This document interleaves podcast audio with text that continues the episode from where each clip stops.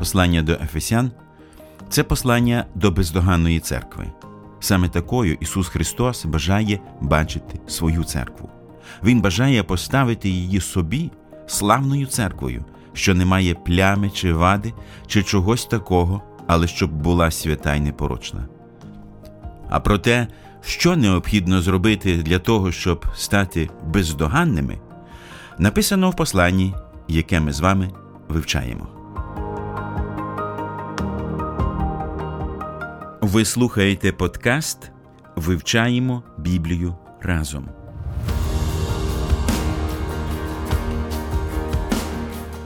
Щиро вітаємо всіх, хто приєднується до нашого спільного вивчення Біблії. Ми досліджуємо послання апостола Павла до Ефесян і знаходимося в п'ятому розділі цієї книги. Це друга частина послання, і вона є більш практичною, тоді коли в першій частині головним чином викладена теоретична, богословська частина послання. І саме таким чином побудовані всі послання апостола Павла. Сьогодні разом із вами вивчати послання до Ефесян готові Олександр Чмут, Ростислав Бабенко і Сергій Судаков. Попросимо Божого благословення на початку. Великий наш Бог, Отец, Сын и Дух Святой, мы благодарим Тебя за то, что Ты дал нам Библию как Слово Твое, и мы просим Тебя, чтобы Ты благословил нас, когда мы будем читать из Слова Твоего. Помоги нам понимать Слово Твое, помоги нам принимать его с верой и быть Ему во всем послушными во имя Иисуса Христа. Аминь.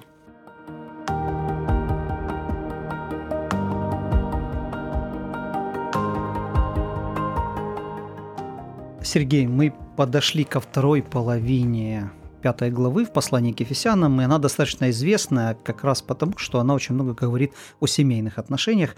Ты мог бы немножко сделать для нас обзор, сказать, о чем мы говорили ранее, и ввести, каким образом вторая половина пятой главы согласуется со всем, что мы говорили? Апостол Павел пишет послание к Ефесянам для того, чтобы вселить в своих читателей уверенность в спасении, для того, чтобы дать им радость о той благодати, которая открылась им во Христе Иисусе. Цель – это ободрить и параллельно наставить, потому что Господь ободряет нас через наставление. Когда Он открывает нам глаза на истину, то наши сердца, принимающие эту истину с верою, ободрены, освежены, вдохновлены. Помните сто восемнадцатый псалом. Как псалмопевец стих за стихом восхваляет Слово Божье. И он говорит, что Слово Божье – это именно то, через что Господь наполняет его радостью, уверенностью, решительностью, желанием послушаться. Как Иисус и молился. «Отче, освети их», – он говорил о верующих, – «истиною Слово Твое есть истина». Поэтому, безусловно, Павел наставляет своих читателей, и через это наставляемые наполняются уверенностью. Чему же учит апостол Павел, желая вселить уверенность и радость в сердца своих читателей? Он учит великой благодати, которая открылась во Христе Иисусе. Мы когда-то враги Богу, начало второй главы, когда-то мертвые из-за грехов наших, когда-то предназначенные на гнев, чада гнева, были Богом спасены, потому что Бог, богатый милостью, явил нам свою великую любовь. вторая глава, четвёртый стих.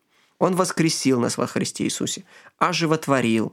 В конце концов, Он благословил нас всяким духовным благословением во Христе Иисусе на небесах. первая глава, третий стих. Апостол Павел разворачивает перед нами эту удивительную панораму Божьей спасительной благодати и движется от личного спасения к нашему общему спасению в теле. Он говорит, что Бог во Христе Иисусе не только примирил верующих с самим собой, но Он во Христе Иисусе примирил людей между собой. Так что теперь во Христе Иисусе больше нет ни иудея, ни эллина, ни раба, ни свободного. Мы воистину стали одним телом. И это тело теперь становится носителем Евангелия. Это тело становится обновленным человечеством. Это тело являет красоту, чистоты и совершенства во Христе Иисусе. И это новое тело новое общество, которое создает Христос, церковь его, призвана жить определенным образом. Итак, если первые три главы апостол Павел рисовал перед нашим взором красоту спасительной благодати по отношению к каждому верующему лично и по отношению к церкви, то, начиная с четвертой главы, он показывает, как мы, как части этого единого спасенного тела, призваны жить. Мы призваны жить, ходя, поступая в чистоте, в мудрости, в свете и так далее. И вот в пятой главе, начиная с двадцать первого стиха, апостол Павел переводит свой фокус на самую понятную точку взаимоотношений – семья. Фактически он обращается к тем, кто уже уверовал, к тем, кто ходит в собрание. Это мужчины, это женщины, это родители, это дети, это рабы, это господа. И обращаясь к ним, он обращается фактически к дому, к домашним, предоставляя нам что-то вроде обновленного семейного устава, семейного кодекса. И вот в этом кодексе он напоминает, как призваны жить спасенные по тому замыслу, который сотворил Господь еще в Эдеме, который мы утратили из-за греха и который теперь восстанавливается во Христе Иисусе. У Бога есть чудесный план восстановления. Он реализовал его во Христе и применяет его в жизни верующих, так что они поступательно, шаг за шагом восстанавливают те отношения, которые задумал Бог в семье, в доме. Отрывок, который сегодня мы с вами изучаем, это текст пятой главы с двадцать первого стиха по шестую главу девятый стих. В этом отрывке апостол Павел говорит про устроение дома и вначале обращается к отношениям между мужем и женой. Это достаточно крупный отрывок с двадцать первого стиха пятой главы до самого ее конца, до тридцать третьего стиха. Затем он освещает отношения родителей и детей. Этому он посвящает первые четыре стиха шестой главы. А затем он говорит об отношениях между рабами и их господами, стихи с пятого по девятый, шестой главы. Таким образом, в нашем изучаемом сегодня отрывке есть как бы три крупные части: отношения между мужем и женой, отношения между родителями и детьми и отношения между рабами и господами. І далі ми прочитаємо текст, у якому мова йде про стосунки в сім'ї. Перша настанова стосується покори один одному і також дружин чоловікам. Я читаю з двадцять першого вірша. «Корячися один одному у Христовім страху.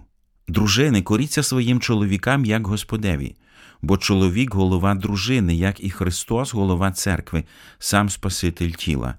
І як кориться церква Христовій, так і дружини своїм чоловікам у всьому».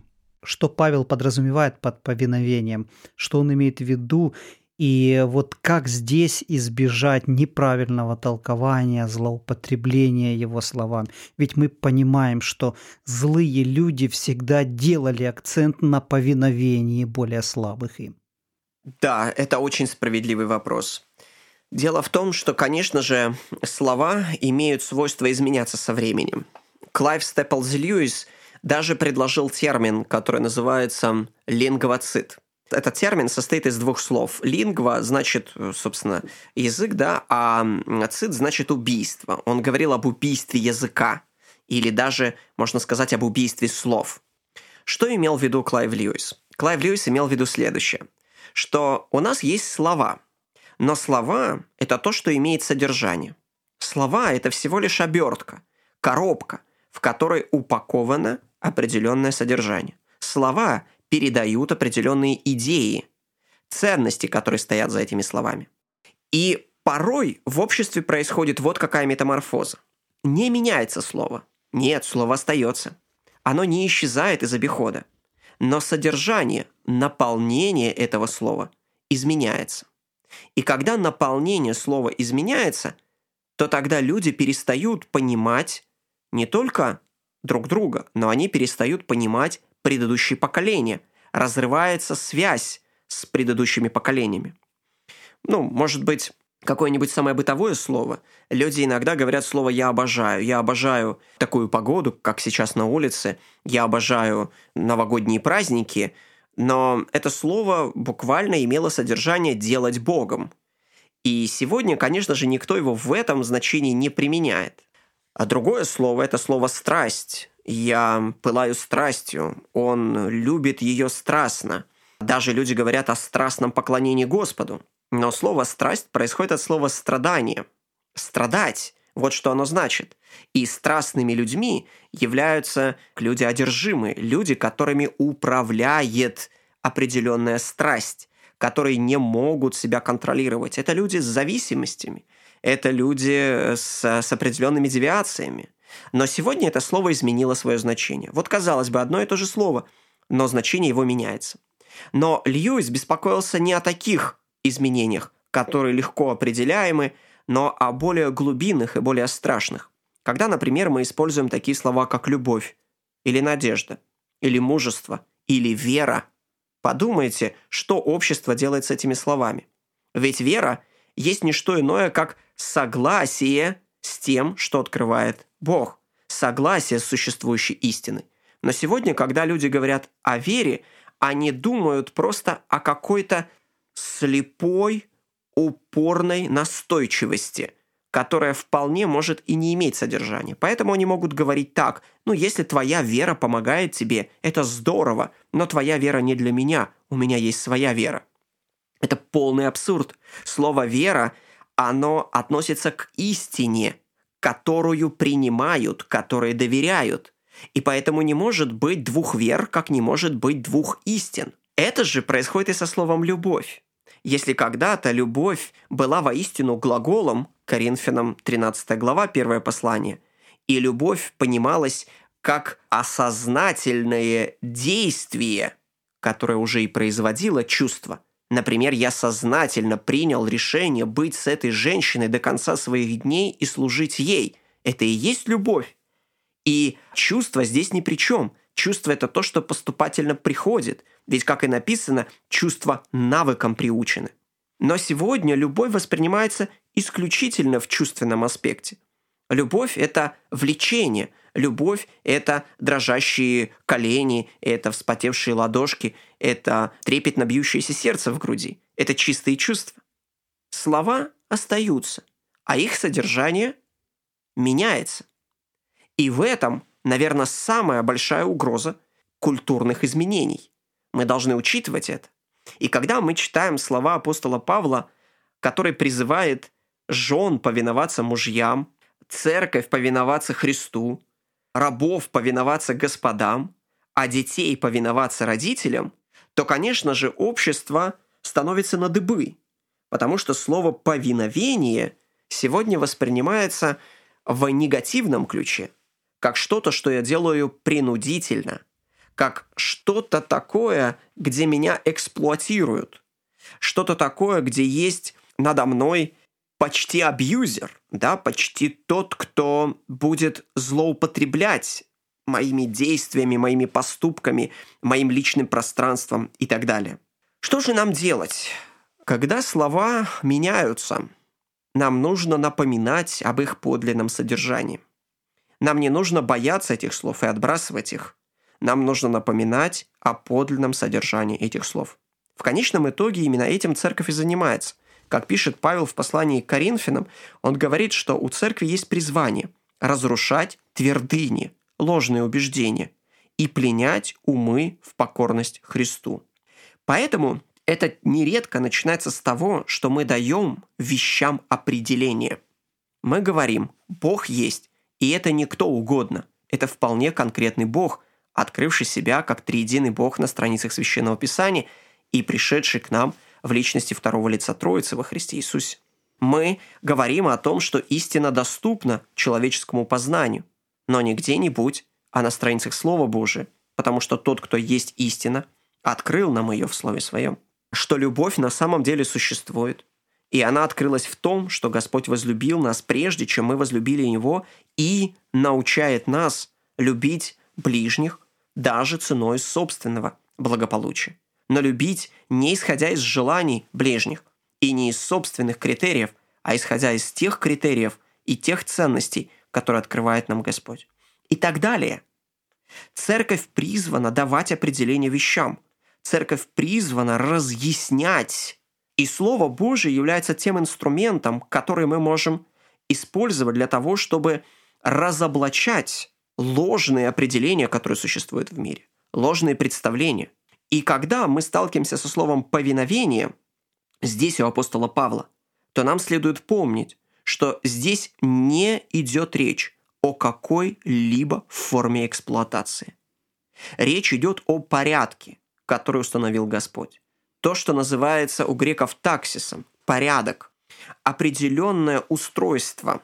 Как в мире физическом существуют законы, благодаря которым мир находится в состоянии баланса и равновесия, так и человеческое сообщество должно руководствоваться определенными законами, которые приведет общество к равновесию, балансу и в конечном итоге эффективности. И Бог так устроил, что статус детей – это статус зависимый относительно родителей. Бог так устроил, что кто-то должен быть руководителем над группой работающих лиц. Бог так установил, что в семье кто-то должен нести окончательную ответственность за принимаемое решение. И термины «повинуйтесь» не должны восприниматься в тираническом ключе, но должны пониматься в контексте эффективности, более того, в контексте служения. Ведь как мы увидим, рассуждая о взаимоотношениях жен и мужей, повиновение церкви Христу стало результатом его смерти за церковь. двадцать четвёртый стих. Церковь повинуется Христу. Почему? двадцать пятый стих. Потому что Христос, возлюбив церковь, предал себя за нее. Господство – это форма служения, а не форма тирании или подавления. И поэтому не только повинующимся нужно освободить себя от ложного наполнения, которое мир помещает в этот термин «повиновение», но и тем, кто руководит, господствует, используя библейский язык. Нужно заменить то отношение, которое навязывает мир, на то содержание, которое предлагает Слово Божье. Проще говоря, нам нужно не руководствоваться тем содержанием слов, которые предлагает мир, а руководствоваться тем содержанием слов, которые дает нам Слово Божье.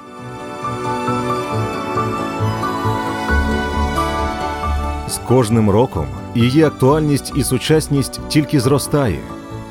Біблія – енциклопедія для кожного дня.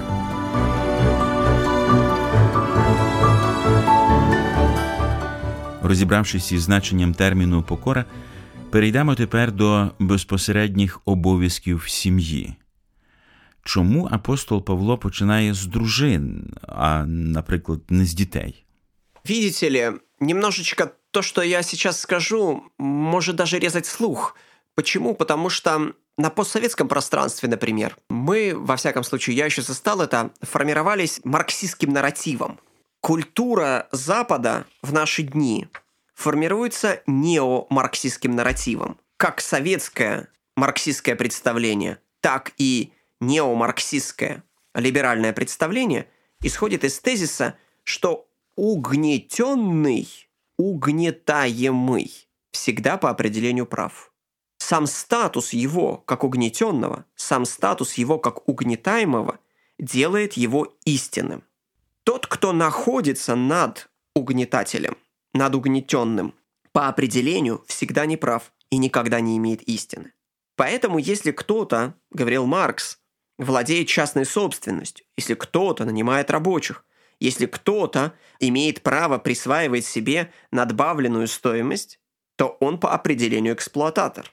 И мы должны быть здесь очень-очень осторожны. На самом деле дух неповиновения, дух непослушания, дух отказа принимать авторитеты – это настоящая угроза. Да, мы часто слышим и много об этом говорим, что общество заполонено тиранией, насилием, злоупотреблением, использованием одними людей других людей. Но в то же время подумайте вот над чем. Общество страдает еще сильнее от неуважения власти, от неуважения порядка. Легко говорить о том, что мужья тираны, о том, что все политики стремятся к авторитаризму И все работодатели эксплуатируют своих работников. Не очень принято говорить о недостатках детей, работников и жен. Но правда заключается в том, что второе – непослушание родителей, нерадивость работников и неповиновение жен – это еще более распространенная проблема. Но она не становится так ярко видной и остается в основном проблемой внутренней из-за отсутствия возможностей у тех, кто занимает вторые роли – дети, работники, жены. Падение в Эдемском саду произошло из-за того, что тот, кто должен был помнить, что его положение подчиненное, воспринял себя как того, кто будет принимать решение как руководитель. Человек относительно Бога находился в подчиненном положении. Над человеком был господин. И задача человека была повиноваться. И человек отказался от этого повиновения. История Израиля пронизана тем, что у Израиля был господин, которому Израиль должен был повиноваться. Но Израиль отказался повиноваться этому господину. Поэтому уже в десяти заповедях мы видим о необходимости, и это прямо пятая заповедь, первая во второй части Декалога, потому что первая часть Декалога, первые четыре заповеди посвящены вопросу «Как мне любить Бога?», а вторая часть Декалога, заповеди с пятой по десятую, посвящены ответу на вопрос «Как мне любить ближнего?». И первейшей заповедью во второй части Декалога «Как мне любить ближнего?» касается вопроса авторитета и власти, потому что говорит «Почитай отца и мать». Так же, как первая заповедь первой скрижали, первой части Декалога, говорит «Да не будет у тебя других богов». Интересно, что первая заповедь и пятая заповедь, начинающие первую и вторую части Декалога, призывают нас к одному и тому же. Чти власть, уважай авторитет, знай, что ты призван повиноваться. Поэтому повиновение – это сердце, которое должно пульсировать в душе каждого человека. Ведь призваны повиноваться не только жены своим мужьям, но призваны мужья повиноваться Христу. Призваны не только дети повиноваться Господу, но отцы повиноваться Господу. Призваны не только рабы повиноваться господам, но господа призваны повиноваться Господу, который тот же Господь, что для них, что для рабов, у которого нет лицеприятия. Поэтому повиновение – это то, что мы после грехопадения не терпим больше всего. Мы не рабы, рабы не мы. Фраза, которую мы прекрасно усвоили. И поэтому христиане стыдятся говорить, что они рабы Господни.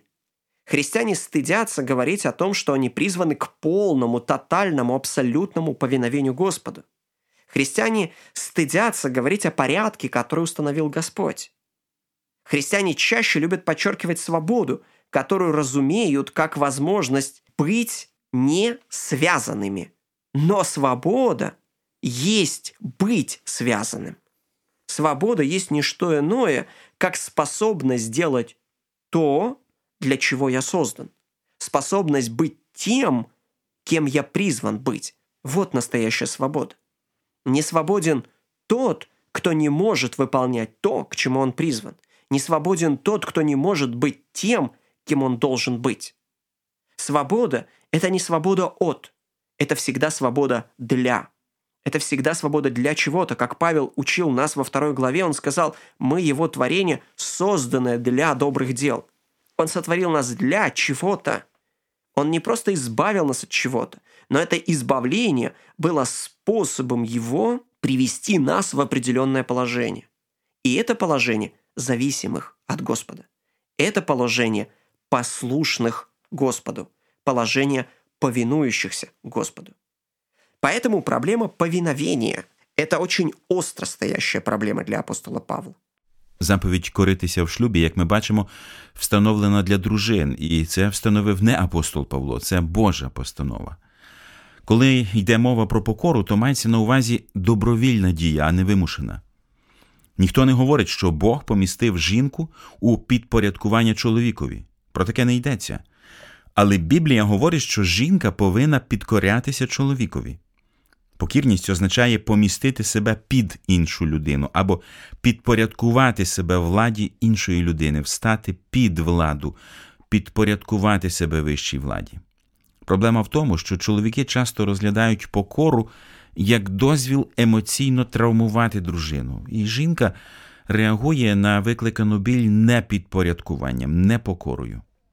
Підпорядкування – це не знецінення особистості дружини, її думок, ініціатив або талантів. Дружина має цінність, і підпорядкування не можна використовувати для контролю людини. Але покірність – це демонстрація турботи чоловіка про дружину. Біблія говорить, що дружина повинна підкорятися чоловікові як Господу. Ми підкоряємося Господу в подяці за все, що Він для нас зробив.